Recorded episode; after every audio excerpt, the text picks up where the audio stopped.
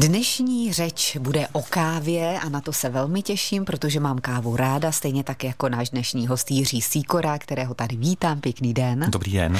Pane Síkoro, vy pražíte kávu už poměrně dost roků tady v Pardubicích, Rosicích. Kolik let už se tomu věnujete té Něco práci? přes 33 let. No tak jde. Tak eh, to určitě máte spoustu zkušeností a taky novinek.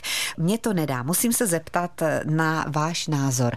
Kolega Otagutvirt říkal, že má nejraději, když se ta káva vypije do minuty a že snad i někde četl, že je to takové nejlepší, že, že to člověka nakopne a že ta vůně a všechno se rozloží tak nějak líp, když se to vypije dřív a nenechává se to celé dopoledne například. Tak váš názor na to? Tak můj názor, jako tak to celé dopoledne už je trošku moc, jako, ale, ale... Já toho nedopiju, tady to svou ale eh, na tohle to je, nejde dát jednoznačný recept, je to eh, součást i rituálu. A pití eh, kávy je opravdu velký rituál a pro každýho. A někdy si to člověk ani neuvědomuje, že si tu kávu jde dát vlastně v, v nějaký okamžik, jo. Někdo, když je roztržitý, někdo, když má pocit, že je unavený, někdo zase, když má ten pocit, že si na to udělá ten klid a má klid. A a zrovna tak bych to přirovnal k, tomu, k té rychlosti pití kávy, protože jsou lidi uspěchaný, anebo je to jejich podstata, že prostě jim ta káva chutná tak, že si vypijí teď hned teplou, horkou a to. A někdo se obráceně, někdo se kochá pohledem, pohraje si lžičkou s pěnou, té kávy a, a je pro něj rituál, že si prostě nechá tu kávu na díl, že ji prostě nevypije teď hned horkou, ale prostě umí si vychutnat i tímhle způsobem, takže jako úplný návod nebo říct, že to je správné a to je tak, tak já bych to nechal to je opravdu dobře, na každém. To je dobře, jak říkáte, vychází to z podstaty každého člověka a přesně tak to funguje, jak to říkáte, tak si teď vybavuju své přátele, kdo jak tu kávu popí a máte pravdu. Tak ale pojďme ještě k další věci. Teď se hm, hodně doporučuje hm, espresso dolévat horkou vodou i v restauraci, to tak máme, že nám přinesou navíc tu horkou vodu, je to dobře? Ano, tuhle otázku dostáváme často, jestli je to pouze trend nebo jaké tam je opodstatnění toho. Tak eh, tady musím se zastat toho, že opravdu já považuji za správné, pokud si chcete udělat větší, eh, větší množství kávy, tak skutečně eh, to preso zastavit v nějakým okamžiku podle nastavené gramáže od řeknu 7 do 12 gramů, takovou pomyslnou hranici uděláme, tak si ji zastavit na nějakých 40-60 ml a potom skutečně dolít horkou vodou. A důvod je ten, že kávu eh, děláte vlastně z oleje, z vypraženého mm-hmm. oleje, který je eh, na tom povrchu zrna vlastně částečně i v tom zrnu. A v okamžiku, kdy tu kávu presujete, tak vytváříte emulzi, to znamená spojíte vlastně horkou vodu, olej a pod tlakem vytvoříte emulzi, což je vlastně ta ta, ta káva, ta chuť té kávy.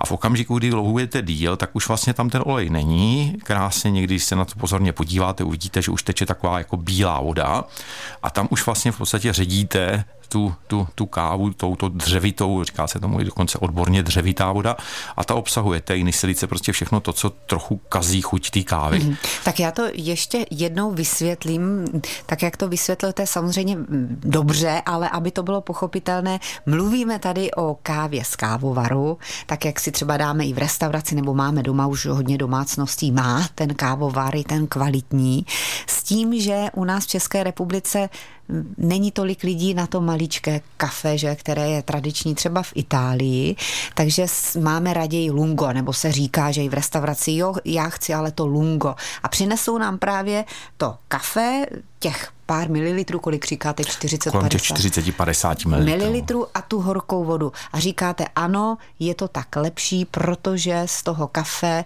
se vylouhují jenom ty dobré věci a ty špatné se tam pěkně nechají. Pochopila jsem přesně, to dobře. Přesně, přesně tak.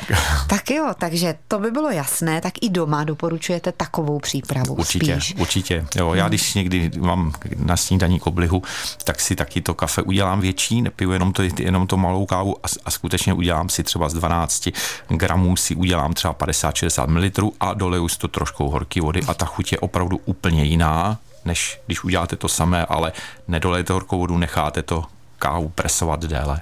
Máte rád koblihy ke kávě? E, taky. Taky. Já jsem dostala od kolegy Honzy Ptáčka, našeho web editora Pishinger a ten je taky výborný a když se to tam namočí ještě do té kávy, to je taky možná spíš takový český zvyk. Je to, ritu, je to o rituálu. Přesně tak, je to rituál. A na turkaře, na ty jsme tedy nemysleli, tady jsme mluvili o tom, jaká káva je nejlepší z kávovaru.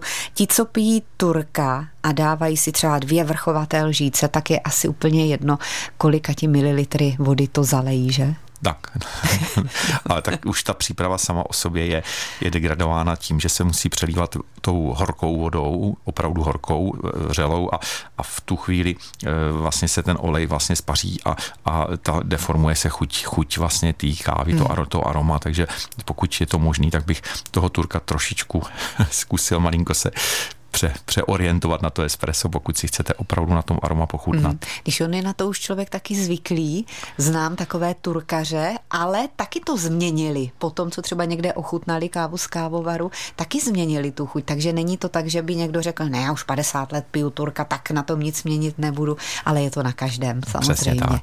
tak pojďme ještě k těm kávovarům. Je možné v dnešní době, jak to všechno postupuje dopředu, vybrat si takový kávovar, eh, podle svého gusta. Vím, že nepiju ty 40 ml koflíčky, ale mám raději třeba těch 100 ml. Dá se koupit i kávovar, který mi to umožní? Eh, určitě ano a to je taková jedna z takových základních eh, věcí, na které by si člověk měl dát pozor, když jde vybírat kávovar, protože my jsme sami vlastně, taková ta historie byla i v tom, že jsme eh, chtěli prodávat nejenom kávu, ale právě kávovary a zařadit do prodeje kávovar, který tohle splňuje, byl velký, velký oříšek a téměř neřešitelný před těma mnoha lety. A dneska už jako těch kávovarů na trhu je spousta, a stojí za to se informovat a sehnat si ty informace, jaký ty kávary mají rozpětí, e, možnosti e, při té přípravě kávy, ty gramáže, protože jsou kávovary, já teď umyslně nechci jmenovat, mm. který skutečně dokážou mít e, papírově velké rozpětí, třeba stupnici 1 až 9, ale i na 9 na tu největší stupnici množství kávy dají třeba jenom 7-8 gramů kávy, což je opravdu málo. A jsou kávary, které mají třeba mnohem menší stupnici, mají rozpětí třeba 3-4 zrníčka množství jako síly kávy a gramáže a, a dokážou mít rozpětí třeba 8 až třeba 16 gramů, což je opravdu extrémně velký rozdíl a tam si potom člověk může opravdu udělat velmi dobré espresso klidně i těch 100-120 ml vlastně díky tomu, že ten kávovar tu gramáž pojme do, do té do spařovací jednotky látky do té komory. Takže a spařuje se postupně to, prostě. A že... to, teče samozřejmě postupně, jako ten, ten, vždy, vždycky natýká jako do té do do velikosti, kterou si nastavíme. Tak eh, to byla tahle věc, ale jsou to takové spíš nuance. Eh, řekla bych, že velmi důležité je vybrat kvalitní kávu. A určitě se mnoho lidí pozastavuje i v obchodech nad těmi názvy Robusta a Arabika. A v podvědomí lidí je to, že Arabika je ta kvalitní a Robusta ta méně kvalitní. Je to pravda? Eh, no, není to úplně pravda, ale, ale bohužel, bohužel eh, o hodně, o hodně věcech rozhoduje trh, jo, a trh si prostě žádá, ať už to jsou markety nebo konkurenční eh, obchod s kávou, si žádá prostě bohužel levnou kávu. A ta levná káva se pohybuje právě v té rovině ty robusty, která se ve světě pěstuje tak, že opravdu není tak kvalitní, ale je rozhodující cena. Takže, takže vlastně ona tak trošku ta cena e, ničí tu pověst i třeba některé dobré robusty, mm-hmm. protože setkali jsme se s robustou, která byla naprosto úžasná. Já jsem nic eh, lepšího z robusty nikdy nepil. Bylo to, když jsme byli, e, když jsme přistáli v Saigonu, tak jsme letěli asi 800 kilometrů ke kambojským hranicím na jedny z největších plantáže světa, které byly rozlohou větší jak Česká republika. A tam jsme se setkali s úžasnou robustou. A když jsme měli zájem, že bychom jako ji nakoupili, že bychom o ní měli zájem, tak nám řekli, že na deset let dopředu vyprodaná. Takže, takže jsou, jako eh, tím ano. chci říct, opravdu jsou dobrý. Ale, ale, ale bohužel, na, na bohužel, se, bohužel sem jde spíš ta levnější, která eh, je to jednoduchá matematika, jestliže je robusta v nákupu i desetkrát levnější, no tak samozřejmě ta káva potom je desetkrát levnější. Hmm. A v čem je ten hlavní rozdíl v tom pěstování nebo vůbec v tom druhu nebo zpracování? Eh, tak samozřejmě ten druh je tak, že robusta má takový svůj osobitou chuť chuť takovou, jo, eh, která ne všem lidem chutná. A, takže to je, to je jeden, jeden problém. A samozřejmě pěstování je taky zásadní, protože robusta se pěstuje hlavně v nížinách, kde teda potom jdou ty pesticidy, splašky, prostě je to, roste tam i dost jako plevel, mm. jo, takže, takže je levn, proto je levná, že se jako sbírá vlastně jako nechci říct úplně eh, v, horší, v, horší, v horším tom, když to eh, arabiky většinou jsou kávy, které se opravdu pěstují a je to hlídaný, certifikovaný nad 1500 metrů v úplně jiným prostředí, mají lepší podmínky, co se týče vlhkosti v těch tropech. Hmm. Jo? Takže jako ta arabika je mnohem více opečovávaná.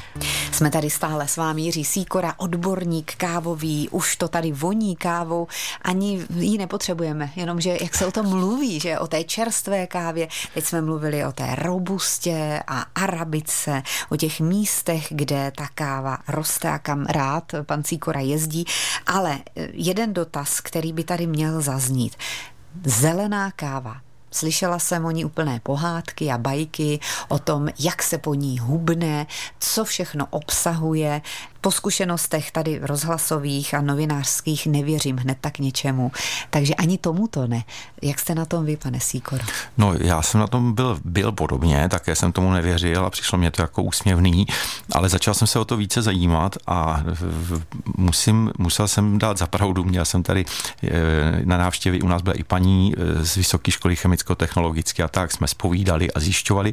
No a skutečně něco málo pravdy na tom je a je to takové eh, to hubnutí nepřijme, jo? protože ona taky, ona ta zelená káva obsahuje extrémně velké množství kyseliny chlorogenový a ta způsobuje právě to, že v organismu zpomaluje eh, střebávání mm, tuku. Takže když eh, to řeknu úplně tak, jak mě to vlastně trošku, jak jsme si o tom jenom tak mm-hmm. popovídali s tou paní, tak ta mě řekla, pojďte, sníte velký zákusek, sednete si, zapijete to kávu a v tu chvíli vlastně ty cukry se přemění na tujku a vlastně eh, ukládáte takzvaně, jak se říká. Když se sedí, tak a, se ho ukládá, že ten větrník. A, a ona říká, no a teď vlastně taky se na chorogona, jak to zpomalí ten proces, tak vlastně vy neukládáte, nebo ne takové množství a vlastně ta energie i v postupu nějakého času spotřebováváte déle.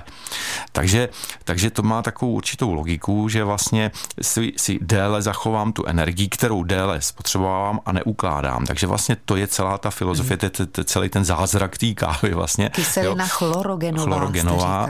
A, a pravda je ta, že od té doby, už té další dobu, nejenom, že jsme ji zařadili do našeho sortimentu, ale sám ji používám, hlavně když jedu třeba delší cestu, tak si udělám do konvičky, jo, anebo když vím, že mám dneska náročný den, tak si udělám do konvičky, dám si tam trošku potom medu, aby mě to teda trošku líp chutnalo a, a, a popijím to takhle pomalinku, jako když si berete skleničku vody, tak popijím tuto, tento nápoj. A musím říct, že hlavně na jaře a a na podzim si dělám takovouhle, takovouhle jakoby i, i očistu, protože obsah těch čistících látek, jak se říká, jo, má spousty. Ano, ono, když se to upraží, eh, jak se to upraží, tak Ne, se to ne, upražením, zmizí, upražením, že? upražením úplně eh, téměř na nulu. Tam ta se to stopne. se stopne. No. A takže, ještě vysvětlete, zelená káva se tedy vůbec nepraží, je to káva přímo pozbíraná, eh, někde na té plantáži a dovezená tak, do Čech? přesně tak, přesně tak. Je to vlastně přesně ta stejná káva, kterou si přivezete Aha. a pak ji pražíte. Takže vlastně je to úplně čistě zelená káva, usušená, suchá,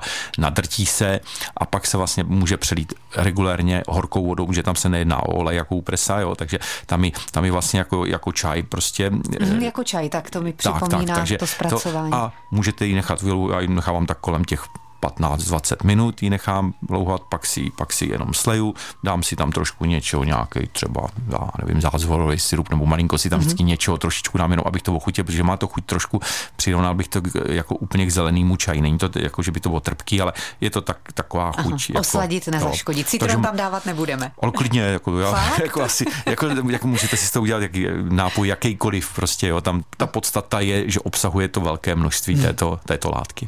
Je eh, tento druh kávy nějak speciální, pěstuje se speciálně pro toto zpracování? Ne, ne, tam můžete použít v podstatě jakoukoliv zelenou kávu. Tak a úplně ta nejlepší, kterou bys to třeba doporučil na Já závěr. mám rád Kostariku, ale to je spíš takový ten, e, takový, že vím, že ta Kostarika je na lavovým podloží, že má hodně minerálu a že ta káva je prostě dobrá, takže to je můj subjektivní ten, jako, takže tu, tuhle kávu mám oblíbenou. A ještě jste říkal, že někde se pěstuje káva, která je dvakrát, třikrát větší ty plody než jinde. jo, tak to je, to je zase taková rarita, taková specialita, jmenuje se to Maragojib, jo, pěstou to jenom dvě země, je to mexický, Mexiko, Nicaragua tuším a, a je to taková anomálie, to zrno je opravdu ne dvakrát, ale až třikrát větší než prostě běžný zrna, jo, takže je to taková zajímavost, je to velmi dobrý kafe, vyšlechtěný, jo, takže nepoužívá se tolik do směsi, my jsme tu výjimku udělali teda, jo, že jsme ji použili i do směsi, ale jinak právě pro tu velikost, jako aby se nedegradovala, ale jako v té směsi je taky úžasná. Mm. U vás v Rosicích, pane Síkoro, pořádáte taky nějaké přednášky na tohle téma? Eh, děláme taky přednášky, ochutnávky, samozřejmě jezdíme jako takhle občas, teď jsme byli ve Řmajáku v kině, pro takovou malou skupinu nadšenců jsme tam měli takovou ochutnávku, pražili jsme tam nějaký speciální kafe, jo, Kona kafe Hawaii, nebo teď Honduras jsme dělali jedno druhové, takže taky velmi zajímavý způsob zpracování a to by bylo na dlouho. No, vidíte, takže, po 33 takže... letech pořád se tomu věnujete a mluvíte o tom s velkým nadšením. Já vám za to děkuji. Já vám taky děkuji. Naším hostem byl Jiří Síkora.